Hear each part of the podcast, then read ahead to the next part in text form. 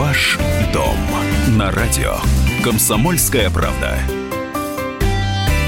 Мы приветствуем всех, кто слушает радиостанцию «Комсомольская правда» и в Москве, и в других городах вещания. И в студии эксперт по недвижимости, блогер Никита Журавлев. Никит, привет. Здравствуйте. Ну, а также журналист отдела экономики «Комсомольской правды» Елена Ракелян. Здравствуйте. И э, я, Елена Афонина. Но я думаю, что э, наши радиослушатели не будут сильно удивлены, если э, мы попытаемся одну из главных тем прошлой недели сегодня обсудить и с вами, и с нашим экспертом.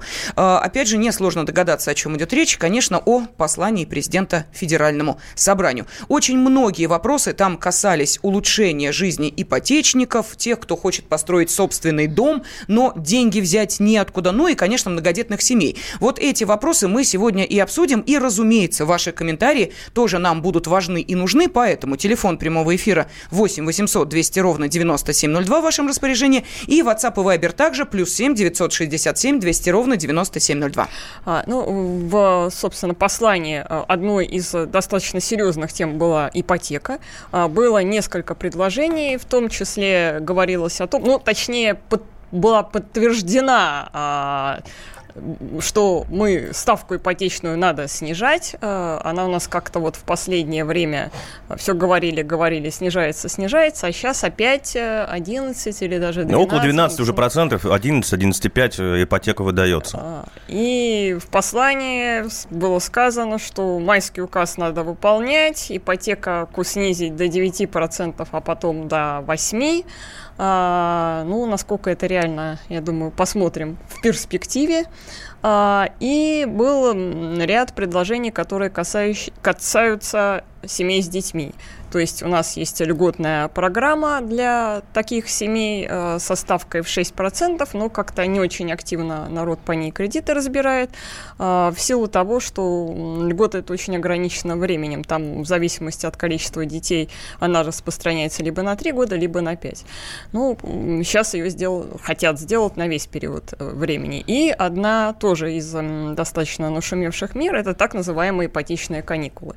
То есть тем, кто потерял доход по какой-то причине, а, вот предполагается давать э, такую, такую, ну не то что поблажку по выплате кредита, но э, на отсрочку. отсрочку на определенных условиях на там полгода-год, э, пока человек сможет как-то свои финансовые проблемы решить э, по-другому. Ну, я предлагаю сейчас зацепиться именно за, собственно, тему ипотечных каникул. Э, Никит, но по поводу вот ипотечной ставки, э, насколько я понимаю, вопросы тоже есть. Лен, ну слушай, ну вообще вопросов много, да, наконец-то, слава богу, власти начали думать, как улучшить спрос и как mm-hmm. сделать условия для людей, чтобы они брали, наконец-то, эту ипотеку и улучшали свои жилищные условия. Это нужно отдать должное, что они в эту сторону хотя бы начали смотреть. Мы слышим о уменьшении ипотечной ставки аж с 2012 года. Сначала говорили, давайте до 7, также в, это в, в указах и в послании было. Потом до 8, а сейчас до 9. Сколько можно ждать вообще, когда будут выполняться эти указы президента Российской Федерации? Ну, Очень большой вопрос. То есть мы дождемся этих ставок 8, о которых так давно говорим, 9 вообще. Мы сидим в 11% и не понимаем, когда же будет эта ипотечная ставка ну, К 2024 году. Об этом спросим руководителя аналитического центра компании «Русипотека» Сергея Гордейко. Он с нами на связи. Сергей, здравствуйте. Здравствуйте. Ну, Никита уже задал а, классический вопрос для нашей страны. Доколе, поэтому а, вам и отвечать. Собственно, в перспективе, в ближайшей, у нас маячит ипотечная ставка ниже 10%? Конечно. Оптимистично. Однозначно, да. На чем основываются такие убеждения, Сергей? Значит, ну, во-первых, вы назвали достаточно разумную цифру, угу. который э, не сильно отличается от нынешней, потому что вот мы измерили в феврале ставки предложения. Вот, например, э, на вторичке она 10,8. То есть это среднее по топовским банкам. Это один момент. Хотя выросла аж на 0,4 за месяц с января. Это один момент. Второй момент. Значит, э, я хочу обратить внимание, что в национальном проекте, о котором мы говорим, в 2024 году ставка должна быть 7,9. Но там есть хорошая очень оговорка. Если инфляция ниже 4%. Вот. Она на другом листе, и на нее внимания не обращают. Это очень важный момент. Э, вот. То снижение, о котором мы говорим, и о котором сказал президент. Во-первых, президент в послании не назвал даты по поводу ставки. Когда он сказал, надо снижать, и возвращаться в инфляцию. Эти два пункта надо читать вместе, хоть они в разных местах. Это говорит о том, что будет сделано все, чтобы этот тренд, который начался в июле прошлого года, повышение, закончился. Вот когда он закончится, вопрос открытый. Оптимистичный, я предполагаю, что летом. И в конце года мы опять, когда будем подводить итоги в декабре, мы скажем, средняя ставка по всем выданным кредитам за год составила по всем-всем-всем параметрам 10%. И поэтому вот эту ставку 10% мы увидим к осени, скорее всего, достаточно уверенно. А потом в 2020 году а, снова увидим, наверное, повышение ипотечной ставки. Полгода будем жить в повышенной ипотечной ставке, и половина 2020 года будем уменьшать. Правильно? Такая Слушайте, логика? Ну, вообще, на самом деле, очень хорошее, правильное замечание. Если у нас ипотека э, продукт полукоммерческий, полусоциальный, то он живет полуциклами то одним, то вторым. Это нормальная логика, она, в принципе, выполняется, но если мы смотрим в среднем, то получается в итоге все равно динамика, если смотрим 17 год, когда средняя ставка за год была 12,5, извините, прошлый год мы закончили там со ставкой извините, я 16 оговорился, в 16 была 12,5, а в 18 мы закончили там 9,6. То есть в любом случае динамика идет, то есть средняя ставка по выданным кредитам, она уменьшается. Этот год он будет, если прошлый мы закончили 9,6, вот я предполагаю, что будем в районе 10. То есть не будет улучшения, будет, условно говоря, там Э, средняя такая температурная стабилизация. Угу. Ну вот уже приходит конкретный вопрос от наших радиослушателей. Есть вопросы философские. Начну с конкретного. Спрашивают, что будет с теми, кто уже взял кредит под 6% на 3 года? Будет ли продление? Ну, это имеется в виду, да, те, кто с семьи да, значит, с детьми э, льготные. Вопрос, угу. смотрите, значит, э, вопрос крайне интересный, ведь дело в том, что естественно, Основное мы узнаем, когда увидим постановление правительства. Учитывая, что послание президента выполняется быстро, в отличие от многих других документов, то есть можно предположить, что 1 апреля мы текст увидим. Э, вопрос совершенно разумный с точки зрения справедливости, учитывая, что у нас за 11, ну вот за то, что время действует программа, выдано, значит, 6 тысяч там кредитов. Четыре с половиной тысячи. А? Четыре с половиной тысячи озвучено нет, было. Нет, нет, нет, нет. Шесть тысяч, э, значит, шесть тысяч кредитов выдано, потому что, во-первых, месяц январь закончили, мы знаем результаты января, там шесть тысяч девяносто кредитов. И с точки зрения справедливости, если э, программа исчисляется в сотнях тысячах людей, ну, по, по мнению президента, он в послании сказал 600 тысяч, мы раньше считали 300 тысяч, то для 6 тысяч сделать такую справедливость должны. Угу. Ну, вот человеческое и финансовое э, не противоречит тому, что именно этим 6 тысячам внести изменения и им задним числом пересчитать. Но ручаться за правительство невозможно. Вопрос корректный абсолютно. Давайте послушаем нашу аудиторию. Валерий из Твери нам дозвонился. Валерий, пожалуйста, вы в эфире. Алло, да, день. здравствуйте. А, скажите, пожалуйста, вот у вас э, эксперты там сидят, они сейчас э, учитывают как бы э, реальность этой ставки по ипотеке, нереальность. Но вопрос такой, наверняка они знают, что такое налоговый вычет, и э, почему вот когда они э, комментируют, так сказать, э, процентную ставку по э, ипотечному кредитованию, они ничего не учитывают и не объясняют, э, так сказать, звонившим, задающим вопросы по поводу налогового вычета. Ведь если посчитать, на сегодняшний день это 2 миллиона рублей. Э, и если человек э, получает нормальную, так сказать, белую зарплату, он может э, с лихвой компенсировать себе эту процентную ставку – и в том числе и на лечение получить э, определенный налоговый вычет. Будьте любезны, дайте комментарий по этому Да, поводу. спасибо, спасибо, Валерий. Я просто хочу напомнить, что не только налоговый вычет, но еще и ипотечный вычет. Вот на него вы тоже можете рассчитывать, а это еще одна сумма, просто как э, мы, э, как раз с Никитой, как люди, которые в ипотеку приобретали недвижимость, можем вам сказать, что это абсолютно правомерный вопрос, поскольку, да, действительно, и ипотечный налоговый вычет э, каждый из нас раз в жизни может э, получить. Что скажете, мы обращаемся к Сергею. Насколько это суммарно перевешивает все те увеличения процентные ставки, которые мы сейчас видим? Э, вопрос задан э, абсолютно правильно. Единственное, надо сказать так. Э, вычет за приобретение квартиры, ну, он исчисляется в других деньгах, потому что там надо считать от 2 миллионов 13 процентов, но зато на каждого там приобретателя. То есть это в совокупности получается там 260 тысяч на человека. Но это распространяется не для ипотечников, для любого гражданина Российской Федерации, купившего квартиру и уплачивающего в предыдущий период налоги. Это один момент.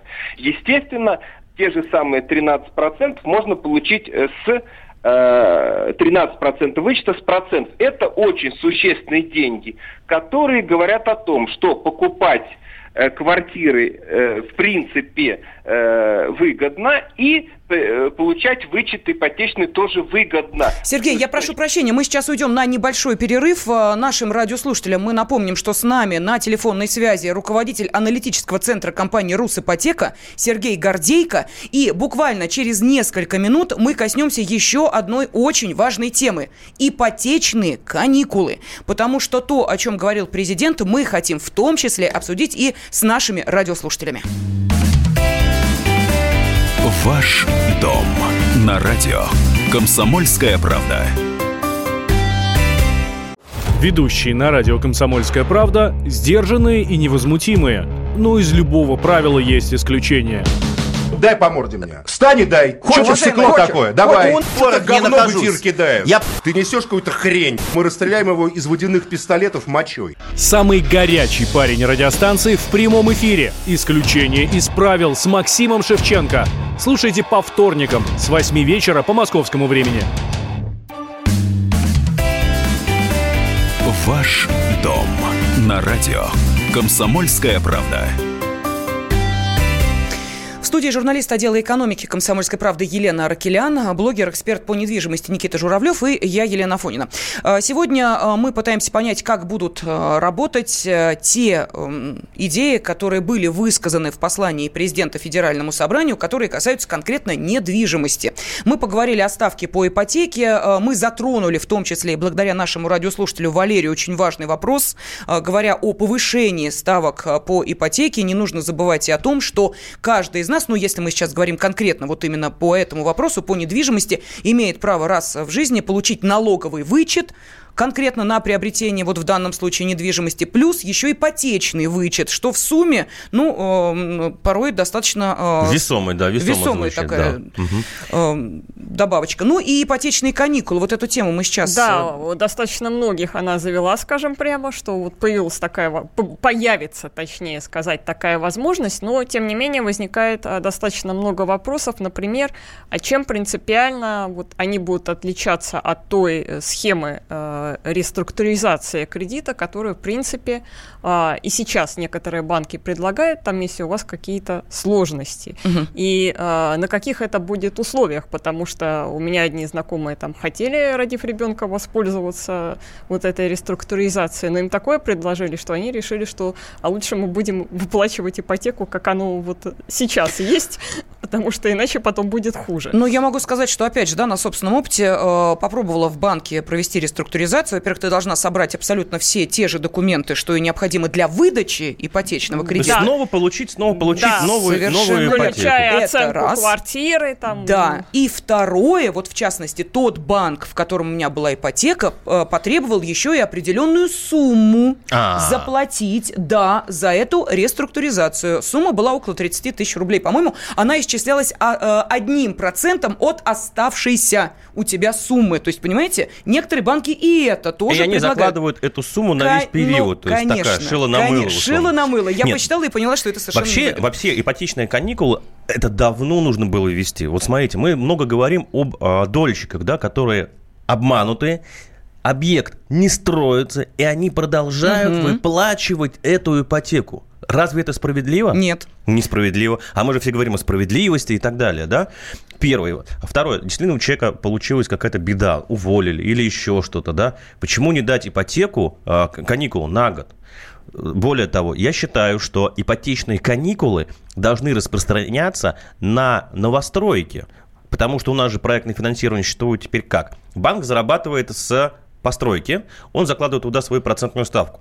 А эта процентная ставка перекладывается на плечи покупателя. Почему он два раза должен платить проценты? Так давайте подумаем о том, чтобы человек мог спокойно зайти в новостройку и начать выплачивать ипотечный займ только после того, как он получил квартиру.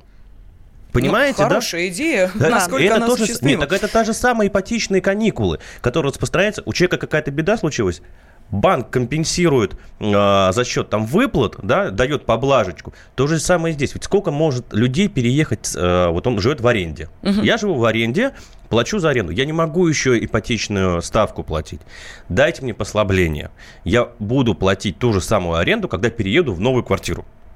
Логично? Ну, логично. Давай спросим да. об этом наших радиослушателей. Вот как вы считаете, возможность ипотечных каникул для вас э, будет решающим моментом если вы сейчас думаете, брать или не брать, покупать или не покупать квартиру именно в ипотеку. Вот возможность определенного периода послабления или э, не выплаты на каком-то периоде денег банку, вот это станет для вас решающим в э, вашем выборе покупать или не покупать квартиру по ипотеке. Пожалуйста, телефон прямого эфира 8 800 200 ровно 9702, WhatsApp и Viber плюс 7 967 200 ровно 9702. Ну и напомню, что с нами на связи руководитель аналитического центра компании «Русипотека» Сергей Гордейко. Мы с Сергеем сейчас э, ну, детально разбираем все вопросы, которые были озвучены в послании президента Федеральному ага. собранию в части недвижимости. Да, мы тут вот помечтали, как должны бы выглядеть ипотечные каникулы, но на самом-то деле, скорее всего, условия будут несколько иными.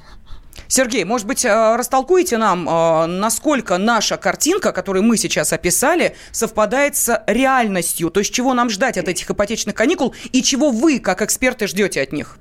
Понятно. Ну, давайте тогда ответим сначала на чаяние людей, а потом ответим Никите. Э, люди важнее. Речь идет о следующем, что существовала 10 лет практика под названием реструктуризация. Она была э, в части государственной программы, где помогли 20 тысяч заемщиков, и каждый банк проводил по своему усмотрению ее э, собственно, ну, как, как хотел. Э, в результате что получалось? Что в течение вот срока, который сейчас называется ипотечными каникулами, это шикарное пиаровское название – а раньше это было так, отсрочка платежа, которая превращалась в реструктуризацию. И условия, которые предлагается внести в закон о потребительском кредитовании, у нас есть такой закон, э, э, там касается следующее, что должно быть 6 или 12 месяцев, ну, обычно это два приема по 6, но не больше, и платеж должен уменьшиться – и идет некий спор, насколько. Либо он уменьшается на 50%, либо доходит до 90%. И обсуждается следующее. После того, как человек заканчивает эту отсрочку, ему вот эти э, деньги, которые он не платил, должны попасть в новый график. И насколько этот график или нагрузка на человека в следующие месяцы должна быть больше, чем была. То есть нельзя после ипотечных каникул, так называемых, попасть его в большие платежи. Но что самое интересное, о чем забывают э, говорить, комментируя эту ситуацию? То, что получить ипотечные каникулы может любой э, э, ипотечный заемщик, у которого есть ряд условий в виде ухудшения материального положения. Там может быть широкий список, начиная падение доходов, может какой-то несчастный случай, пока страховку не выплатили, и так далее, и тому подобное. То есть это не те ипотечные каникулы, когда в любой момент по прихоти попросил поблажку, а помощь тем, кому тяжело. И в этом два важных аспекта. Пункт номер один. Эта практика была, и она не приведет к какому-то глобальному извинению, потому что открытый вопрос, кто более индивидуально действовал банки или будет действовать федеральный закон. И второй момент, что принципиально важен, то, что упорядочение некоторая практика, и теперь это уже является не только добрая воля банков, но и некие там правила, закрепленные законом. То есть психологически для новых заемщиков это уже будет понимание, что э, в случае чего э, документально подтвержденном, тебе будут помогать. А механизмы помощи принципиально отличаться от уже отработанных не будут. И, скорее всего,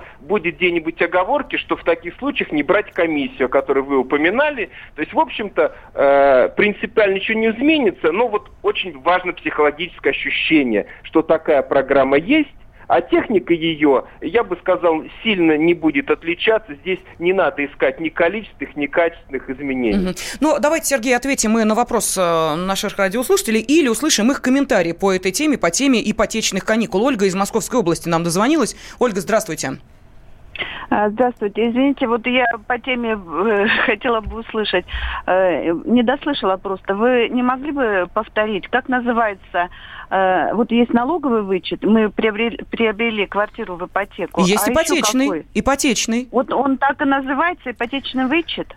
Ну, это тоже... Или ипотечный... Ну, как правильно, вот чтобы... Ну, вы знаете, э, я вам могу сказать, что сейчас вот э, не нужно звонить в налоговую службу. Дело в том, что вы просто зайдите... Вы, поскольку из Московской области, зайдите на сайт да. налоговой службы. Да, на www.налог.ру и зайдите там в раздел физическим лицам и... Вычеты. Да, налоговые вычеты, и там, в принципе, у них достаточно доступно и понятно все а, описано. То есть а, у вас должен быть при покупке квартиры вычет как самой суммы квартиры, так и если вы брали ипотеку, то на проценты по этой самой ипотеке.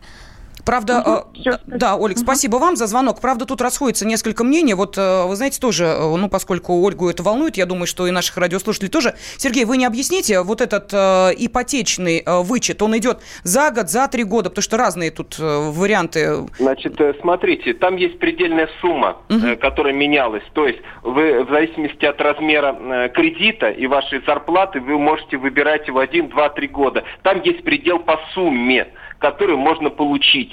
И, соответственно, этот предел, э, и он написан в налоговом кодексе, то есть, и поэтому он может растянуться. То есть это не ограничение временное, это ограничение максимальной суммы, которую можно выбрать. Кто-то, извиняюсь, берет большую квартиру за год, выбирает, а кто-то все 10 лет выбирает смотри на эту сумму. Но там тоже же максимальная сумма есть. То есть да, даже да, если ты взял предел. ипотеку на 10 миллионов, там, по-моему, максимум 3 миллиона, да?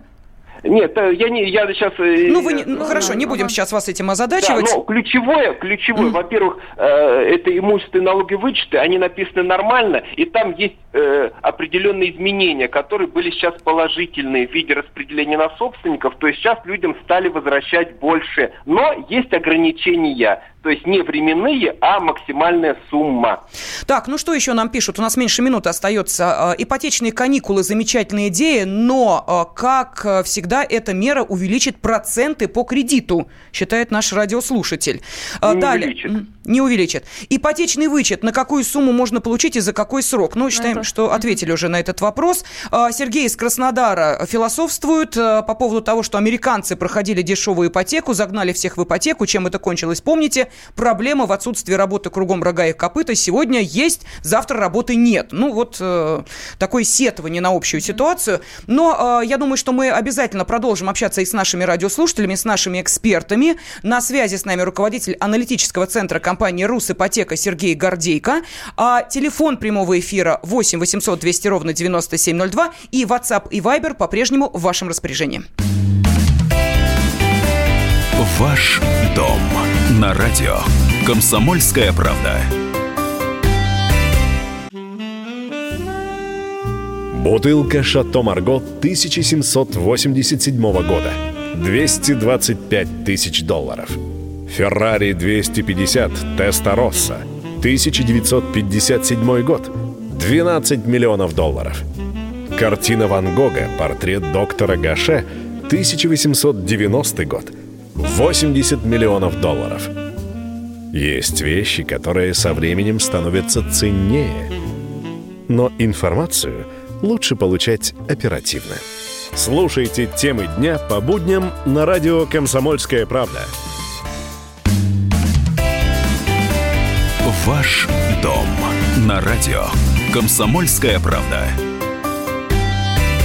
студии журналист отдела экономики «Комсомольской правды» Елена Аракелян, э, блогер-эксперт по недвижимости Никита Журавлев, я Елена Фонина. И мы напомним нашим радиослушателям, что э, сегодня мы пытаемся понять, как э, те идеи, которые высказывал президент в послании Федеральному собранию, будут воплощаться в реальность в той части, которая касается недвижимости. Мы уже поговорили о ставках по ипотеке, спросили нашу аудиторию об ипотечных каникулах. Станет ли возможность ипотечных каникул для вас решающей в вопросе брать или не брать брать ипотеку, ну и, соответственно, ввязываться или не ввязываться в новостройку. Мне сейчас сказали, что у нас есть телефонные звонки, тогда давайте мы сейчас выслушаем нашу аудиторию, а потом продолжим, потому что есть еще один момент, на который мы хотели сегодня обратить внимание. Василий из Белгорода с нами. Василий, здравствуйте. Добрый день, Василий Иванович, Белгород. Значит, я скажу так, э, ипотечный ваш вопрос э, по поводу э, каникул. Значит, ну, изначально никак не скажется на взятие ипотеки мной, потому что, ну, на самом деле, я считаю, что по данным, в данной ситуации эти проценты, которые мы имеем по ипотеке, ну, это, ну, лично мне обидно, что наше государство не может позволить э, нормальный процент по ипотеке. А то, получается, мы полквартиры Сбер... э, банку отдаем, э, которому платим ипотеки. Раз. А второе, э, я считаю, что очень сильно повлияет на то, будут люди брать ипотеку или не будут брать ипотеку, увеличение доходов населения. Это самое главное. Это, я считаю, например, стыдно правительству, бюджетникам платить такие деньги, которые, которых хватает хватает только на питание. Вот за, пусть задумаются лучше над этим. Вот угу. мое мнение. Хорошо, тогда, Василий, вам встречный вопрос. Да. Под какой да. ипотечный процент э, вы бы взяли э, ипотеку? 1-2%, не более.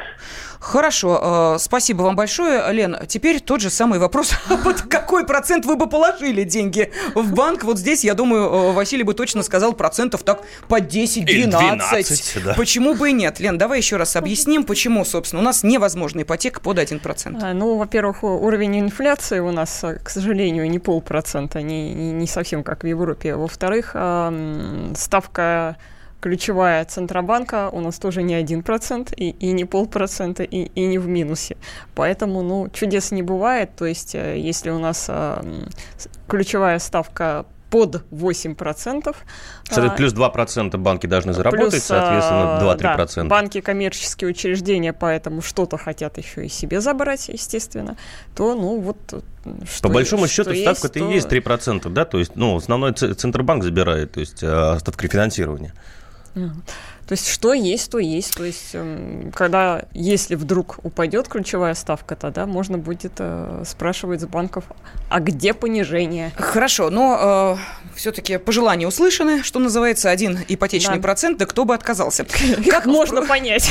Да, как, впрочем, и от э, налоговых вычетов на имущество, я думаю, тоже мало кто откажется, тем более, э, если президент как раз об этом и заговорил, но в отношении определенной категории граждан. Да, но он тут, в общем-то, восстановил справедливость справедливость в отношении многодетных семей, потому что они у нас по а, вычетам, по на, льготам на налогоимущество и земельный налог а, вылетали. То есть там у нас а, или пенсионерам дали уже льготы на 6 соток, а, и там много достаточно льготников, а для многодетных а, льготы, если существовали, то только на уровне ну, каких-то своих там регионов, муниципалитетов, то есть вот а, на местах.